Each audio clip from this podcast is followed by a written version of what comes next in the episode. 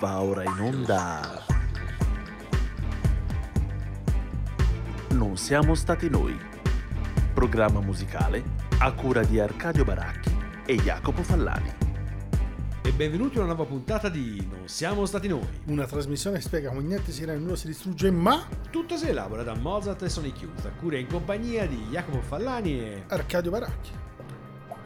Guardando il Polo Nord, la Norvegia è quella a sinistra. Ludwig Bebelmans.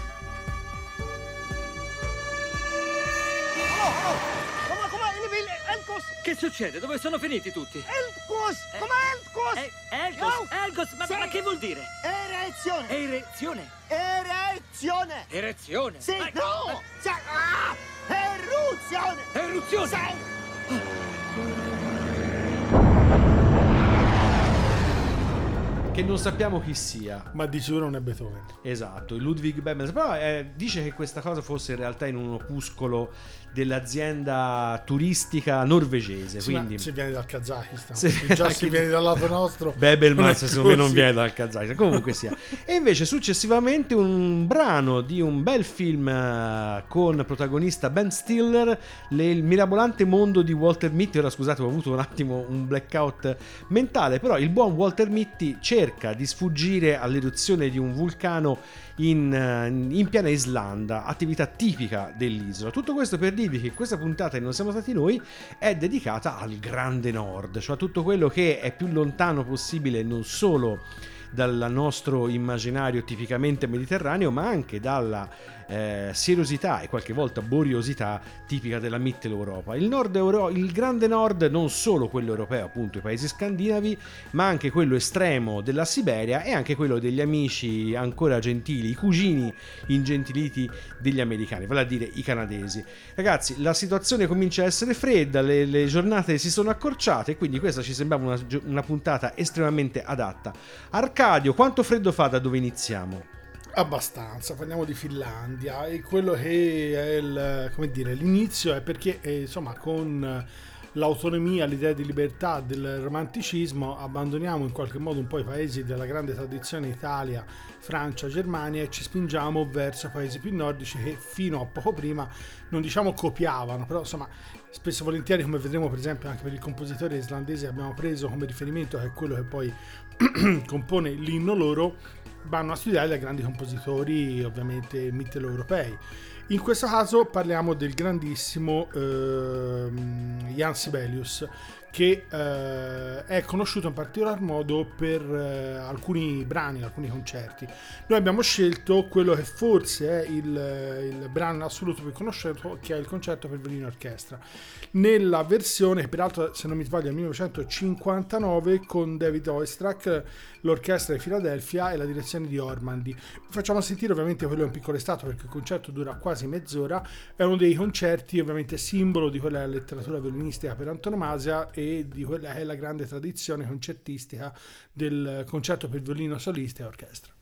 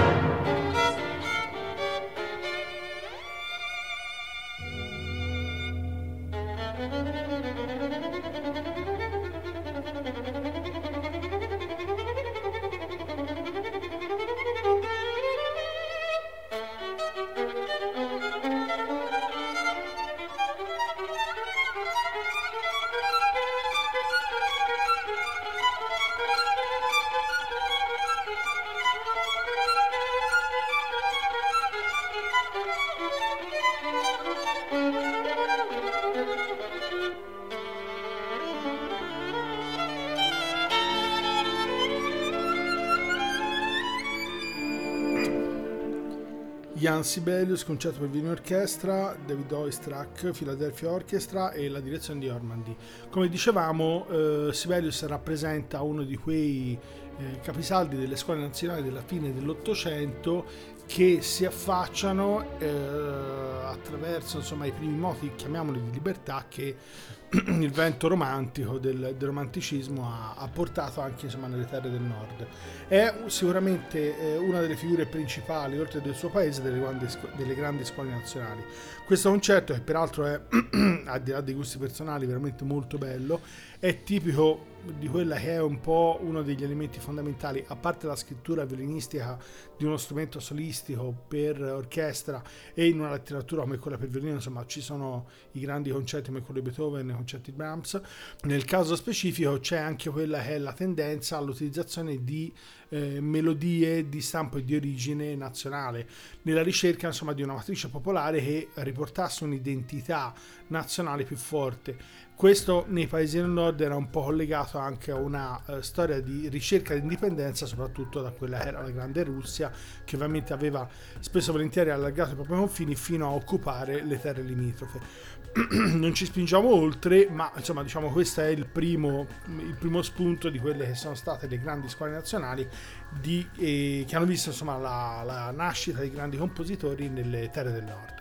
Ma in un'ottica decisamente più di ibridazione, quasi globalizzazione, diciamo, musicale, chiaramente restiamo nell'ambito dei paesi scandinavi, però dimentichiamo per un attimo quelli che sono i prodotti tipici di quelle terre, come per esempio i duemila gruppi death metal o super barocchi, chi più ne ha più ne metta, ne abbiamo parlato del, molte volte, è un po' tanto pattume. E purtroppo nel momento in cui registriamo questa puntata, registriamo tra l'altro da poco la morte di Hank von Hell, il cantante dei Turbonegro, che proprio dalla Norvegia hanno mosso i loro passi.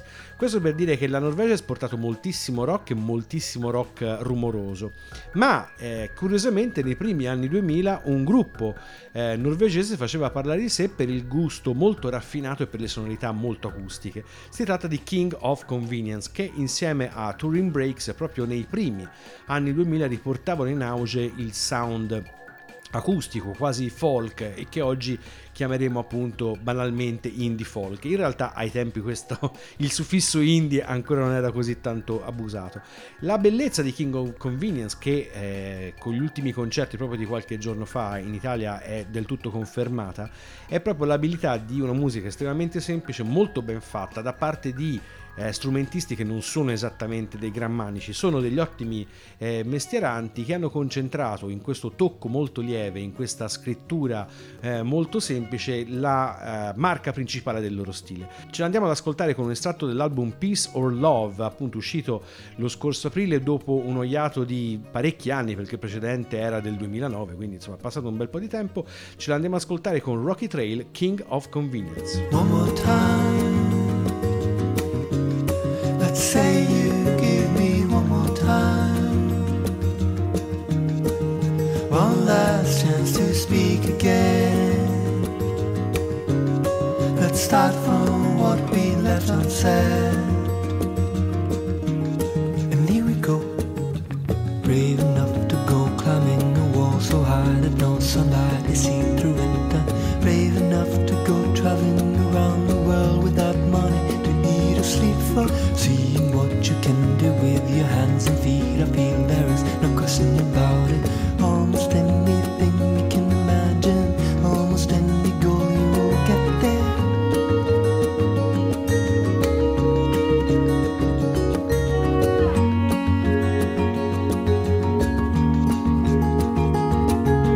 I wish you had been more of a talker, not the kind that is just slapping his lips, and not the kind that looks so bewildered through his eyes when somebody's watching. Maybe you could have told me there was a world on your shoulders that needed lifting. Maybe I could have helped you with that. The weight is not easy, I know, but you never know. I thought your shoes were good, I thought they would take you to the end of any road. I thought your back was strong, but I should have carried you to the top of the rocky trail. Carried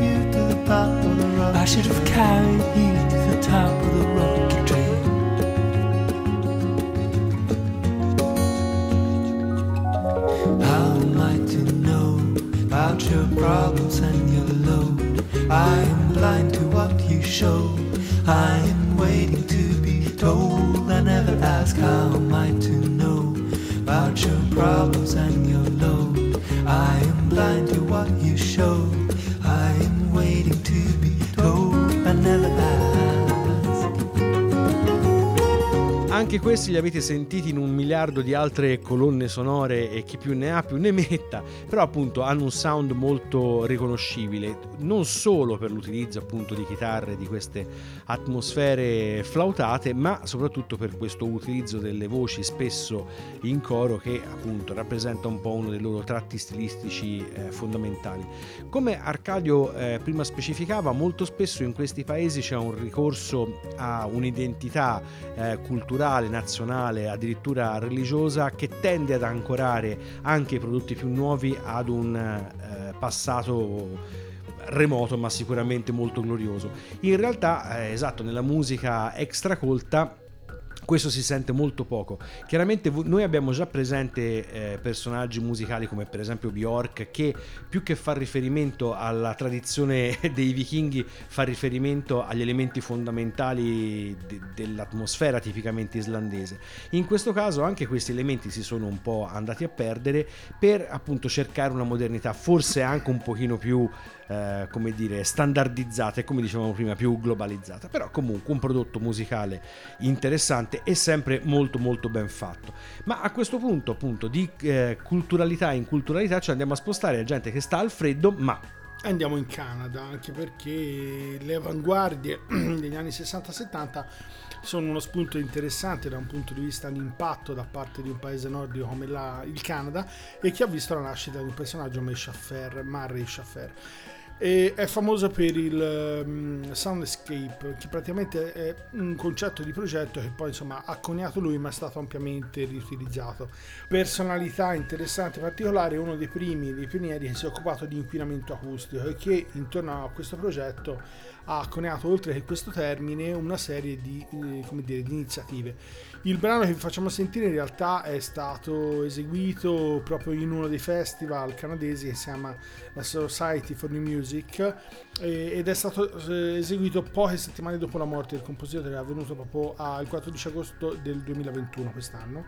Il brano si chiama Musical Wilderness Lake di Murray Schafer ed è un brano praticamente è stato utilizzato per l'apertura di questo festival e vede la presenza di dodici tromboni all'interno di questo lago. Praticamente sono disposti sia sulle rive su una sorta di isolotto e vengono, diciamo che il rapporto fra uno e l'altro ehm, da un punto di vista proprio organizzativo dell'esecuzione è fatto attraverso una serie di, di bandiere nauti, e sono posizionate in punti diversi e utilizzate per lo stesso.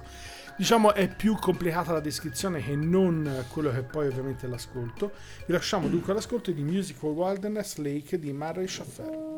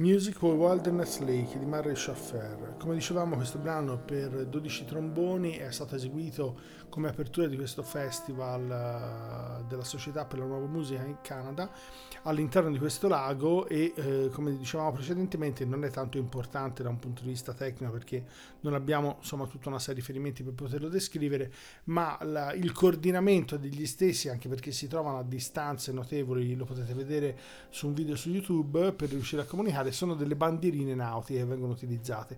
Come dicevamo, la parte pionieristica più interessante è proprio quello che eh, la valutazione che eh, lui fa di ambiente acustico e di utilizzazione della musica eh, in relazione a quello che è in fin dei conti una dimensione di inquinamento acustico che ormai viviamo da diversi anni. Lui ovviamente se ne è già reso conto negli anni sessanta settanta e, e lavorando anche a livello elettronico questo elemento insomma è stato sicuramente uno dei cardini principali, ovviamente visto con quelli che sono gli sviluppi di oggi insomma ha abbondantemente dimostrato che insomma questo uh, futuro distopico acustico si sarebbe verificato, quello in cui poi alla fine siamo ormai oggi. E prendendo spunto dalla scelta di Arcadio, appunto brano che riecheggia comunque le grandi distanze tipiche del Canada, prendiamo un altro elemento tipico del Canada che non è eh, lo sciroppo d'acero ma è il bilinguismo. Come voi sapete il grosso del paese parla eh, l'inglese, in particolare la, la coniugazione diciamo americana dell'inglese, e una regio- la regione del Quebec parla principalmente francese.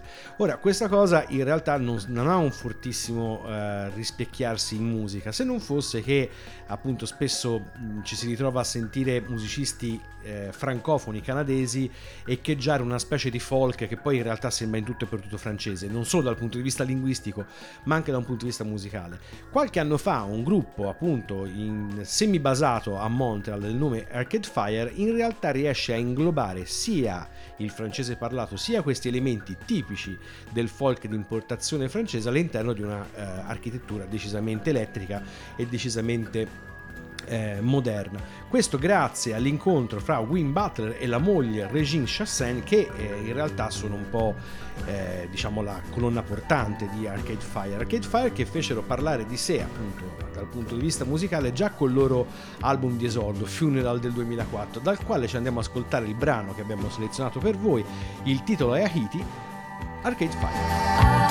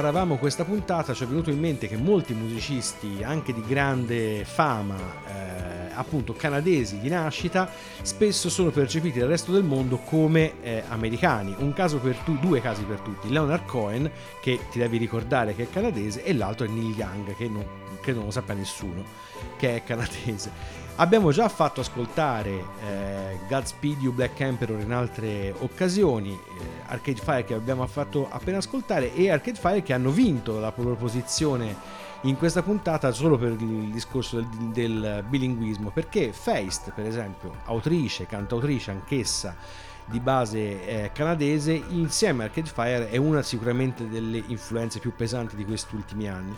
E il problema appunto è che uno non lo direbbe, perché appunto il Canada vive un po' all'ombra, sempre più all'ombra degli Stati Uniti, soprattutto da un punto di vista politico. Stranamente, mentre sarebbe dovuto essere il Canada, secondo il mio modestissimo avviso, a insegnare agli americani eh, soprattutto a come gestire certi aspetti della vita pubblica, purtroppo a quanto sembra sono gli Stati Uniti a insegnare al Canada, e le cose stanno andando decisamente Eh, peggiorando. Ma a questo punto, visto che ci siamo un po' inoltrati nell'argomento politico, lo lasciamo subito, ma fino a un certo punto, perché parliamo di un posto che con la politica ha un bel rapporto. Parliamo della Russia, specificatamente della Siberia. E un autore, Edison Denisov, mi intorcino mentre lo dico, i suoi genitori erano dei fisici, eh, il padre era un fisico, gli avevano dato questo nome Edison un po', insomma, strano per essere un russo, ma proprio in onore del grande inventore americano. E eh, lui aveva praticamente, insomma, ha cercato di comporre allontanandosi da quello che erano le avanguardie degli anni, quelle che conosciamo maggiormente dopo gli anni quarantacinque, per trovare, insomma, delle forme proprie, anche se poi alla fine più, più, più semplici, più lineari, e non ha poi fondamentalmente come stile ricercato nessuna concomitanza con altri generi, fuorché forse un po' l'ambito jazz. La cosa interessante che penso lo possa definire è un estratto, non è veramente molto breve, però è un estratto di un'intervista che lui ha lasciato fondamentalmente in una sorta di dialogo con un compositore, con Jacob. Il, il testo è questo. Mi sembra che uno dei più grandi valori della musica sia il suo potere spirituale, la sua capacità di portare una grande carica spirituale. La musica ha portato questa carica durante le epoche pre-Bach e Bach, così come per qualche tempo dopo, come Mozart e Brahms. Nel ventesimo secolo questa carica è andata persa in misura considerevole. Durante la nostra vita per lungo tempo è progredita la perdita dei valori spirituali o il loro livellamento, o anche un atteggiamento negativo nei loro confronti, rivelato dalla crescita del cosiddetto ateismo, un fenomeno molto pericoloso per l'umanità. Ricordo che Shostakovich mi disse alcune volte, un anno o due prima della sua morte: prima c'erano dieci comandamenti, non uccidere, non rubare, non sedurre la moglie del tuo prossimo, eccetera, ma ora abbiamo un solo comandamento, non violare la purezza dell'insegnamento di Marx e Lenin. Molti artisti hanno percepito il livellamento dei valori spirituali e la loro sostituzione con falsi valori. In musica, sia in ambito accademico che nel nuovo, c'è molto di ciò che potremmo chiamare bluff. Attualmente anche alcuni nomi di spicco, vivendo un intenso controllo professionale, seguono da vicino tutti i minimi, minimi cambiamenti di moda, e poiché possiedono una certa tecnica e abilità nell'applicazione di cliché, spesso ingannano il pubblico. Prendi grandi artisti del passato, Mozart, Bach, Brahms, o quelli della musica russa, Mussorgsky, Glinka, Tchaikovsky. Questi non hanno mai ingannato il pubblico, non hanno mai ingannato nessuno, sono stati sempre onesti e sinceri. Oggi purtroppo l'idea di onestà spesso scompare dall'arte. Anche i compositori significativi e in misura molto maggiore degli artisti spesso indulgono a bleffare, mentre il pubblico, avendo perso i criteri, prende questo bluff a valore d'asso.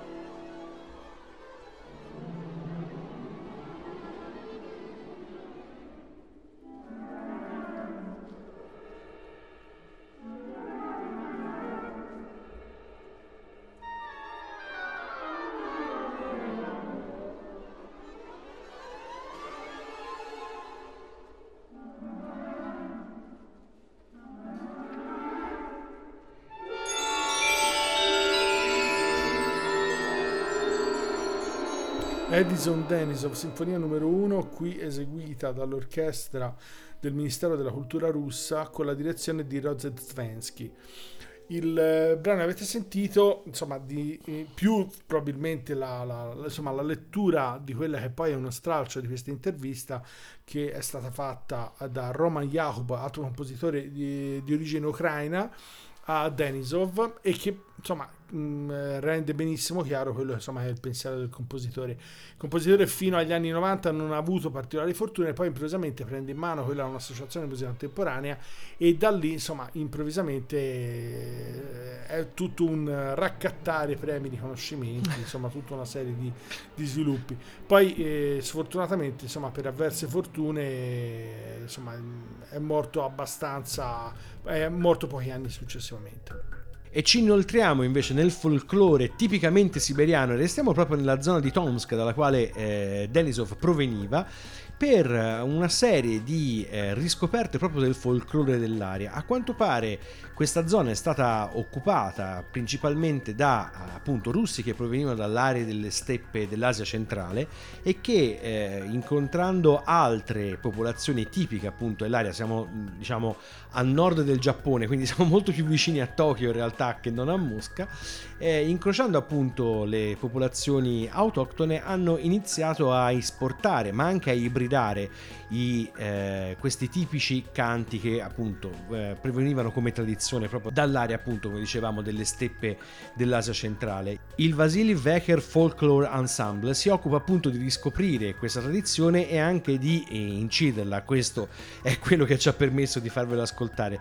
Il brano che ci andiamo ad ascoltare appunto viene da una tradizione proprio di un villaggio specifico dell'area di Tomsk. Vi eh, risparmio tutti i passaggi più tipicamente etnografici per restare un po' alla bellezza del brano in sé per sé, tipica eh, trasposizione corale dove sentite tutti gli echi tipici appunto della musica slava che, come sappiamo, ne abbiamo parlato altre volte, fa un grandissimo uso appunto di eh, non solo di coralità ma anche di ehm, accorgimenti musicali che non appartengono tanto alla nostra tradizione e che ci fanno immediatamente pensare a quella dell'est europeo e in questo caso non solo europeo. Ce l'andiamo ad ascoltare, Vasiliev Vecher Folklore Ensemble.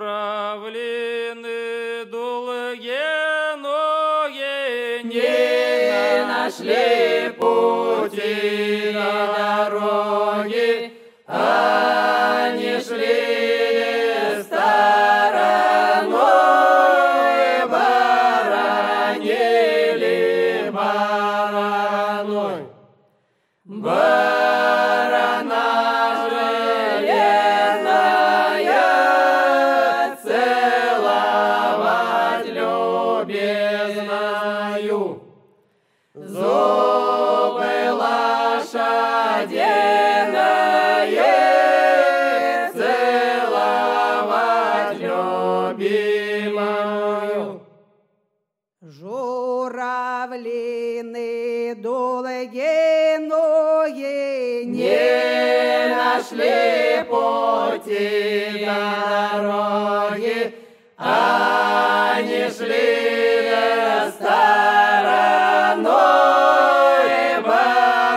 боронили бараной. Барана железная, целовать любезного. Целовать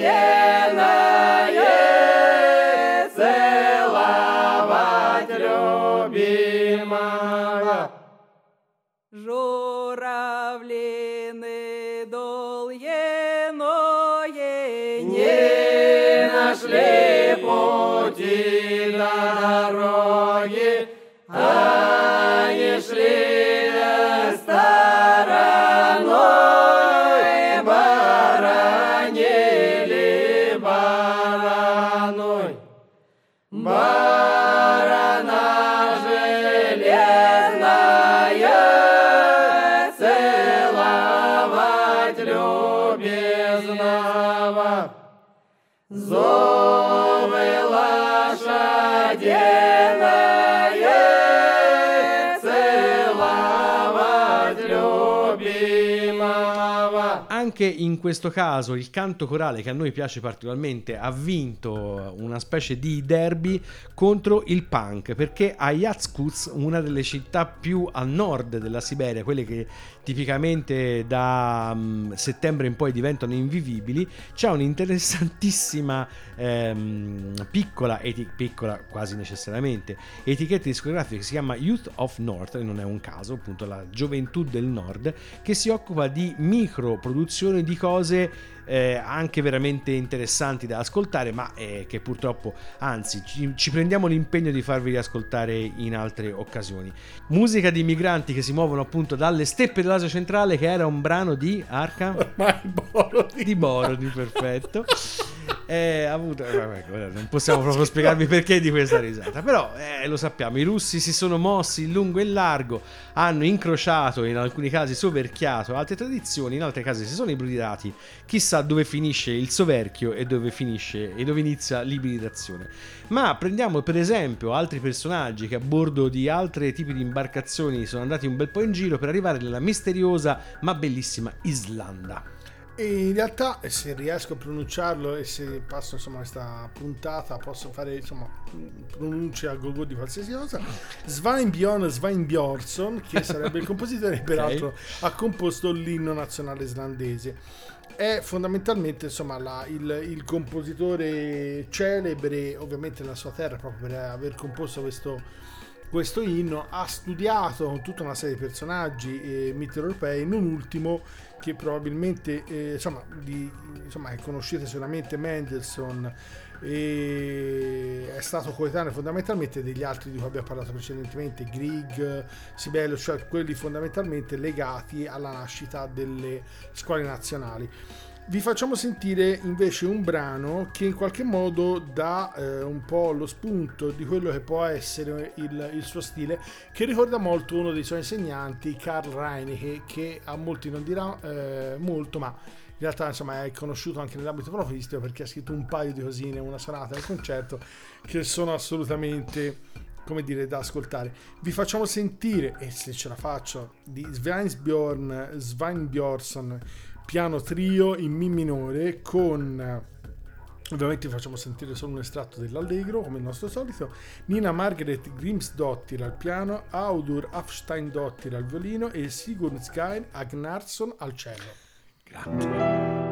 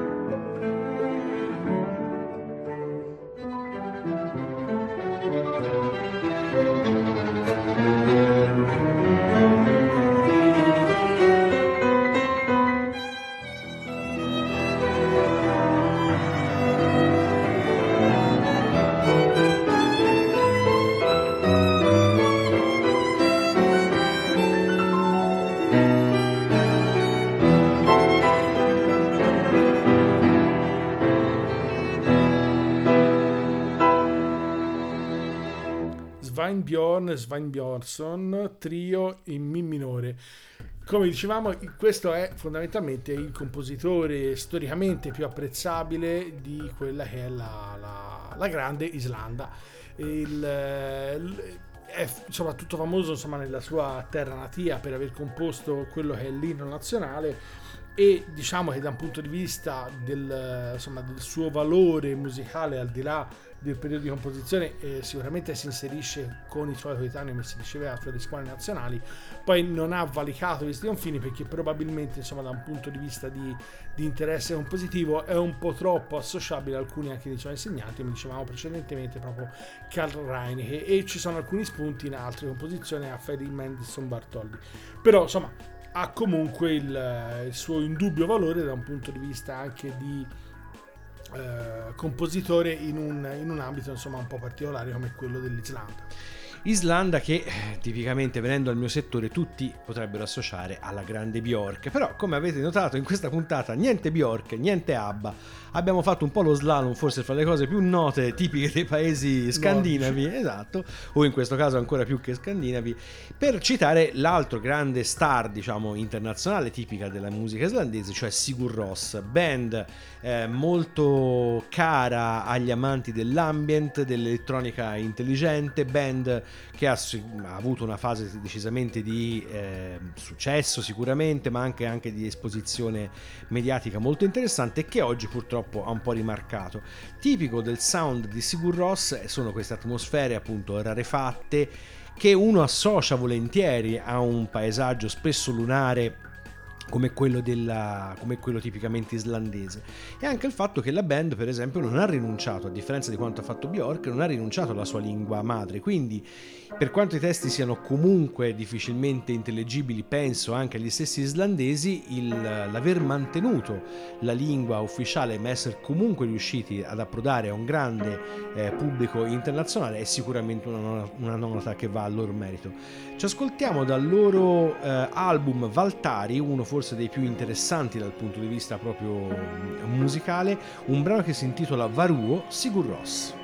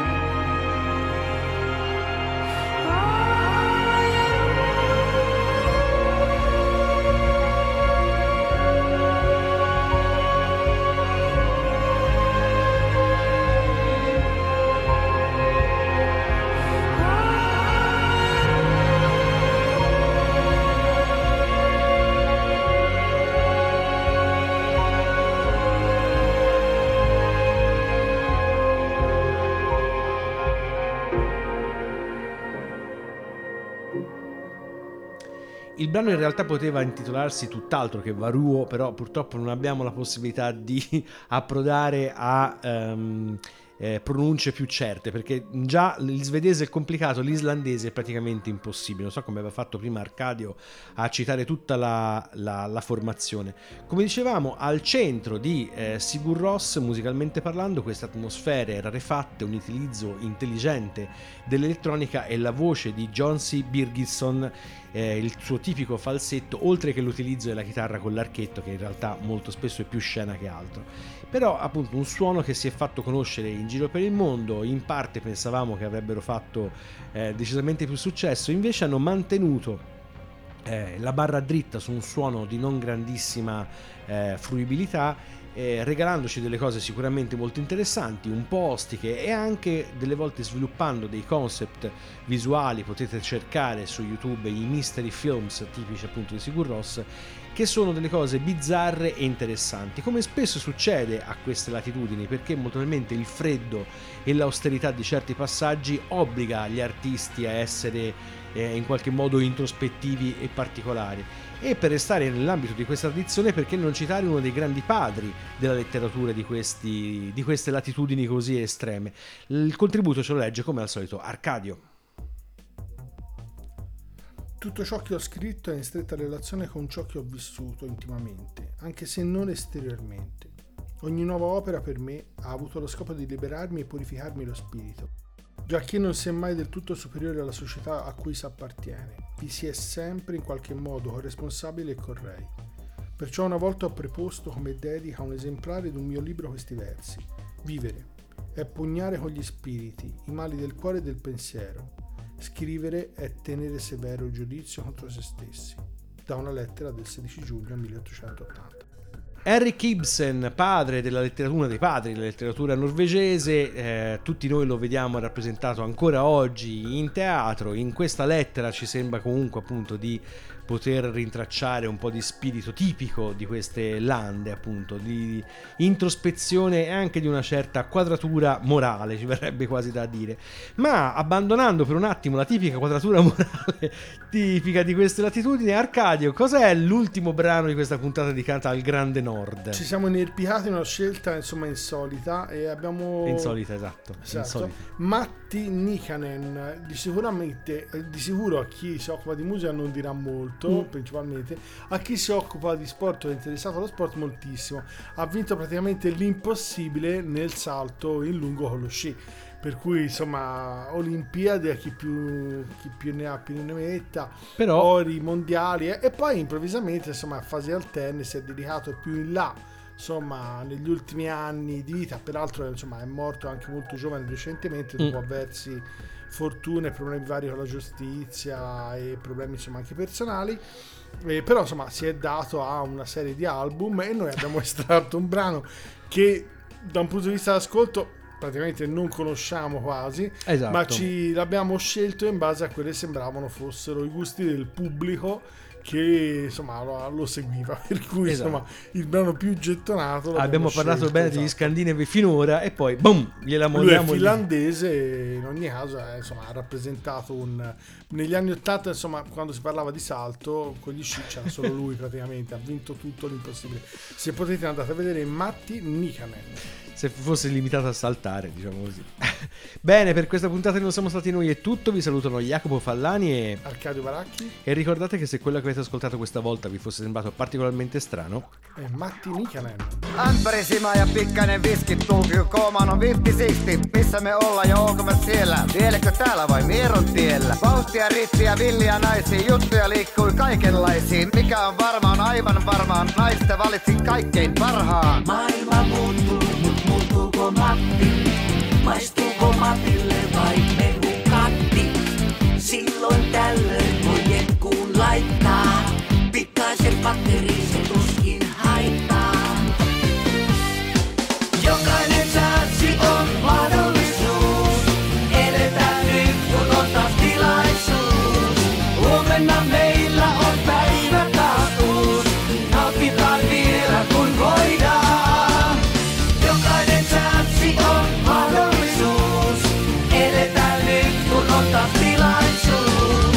Elämä on niin, niin sen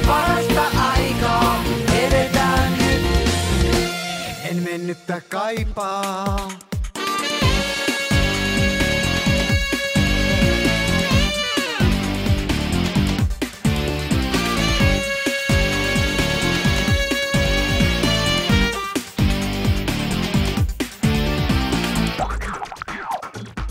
Mitähän tuon mikä miehellä mielessä, joskus on oltu pikkasen liemeks. Kaikkea oppi kun vanhaksi elää, epäilijölle näytä pitkään enää. Hyppykin kulkee ja hyvä on vlaksi, tästä se muuttui vain paremmaksi. Vastavirtaan uikon lohi, luulin elämäni olevan ohi. Maailma muuttuu, mut muuttuuko Matti? Maistuuko Matille vai mehukatti? Silloin tällöin voi jenkuun laittaa, pikkaisen batteri se tuskin haittaa. Jokainen chanssi on mahdollisuus, eletään nyt kun on taas tilaisuus. Huomenna meillä on päivä taas uusi, nautitaan vielä kun voidaan. Jokainen chanssi on mahdollisuus, eletään nyt kun on taas tilaisuus. Elämä oli nyt sen parasta aikaa, eletään nyt. En mennyttä kaipaa.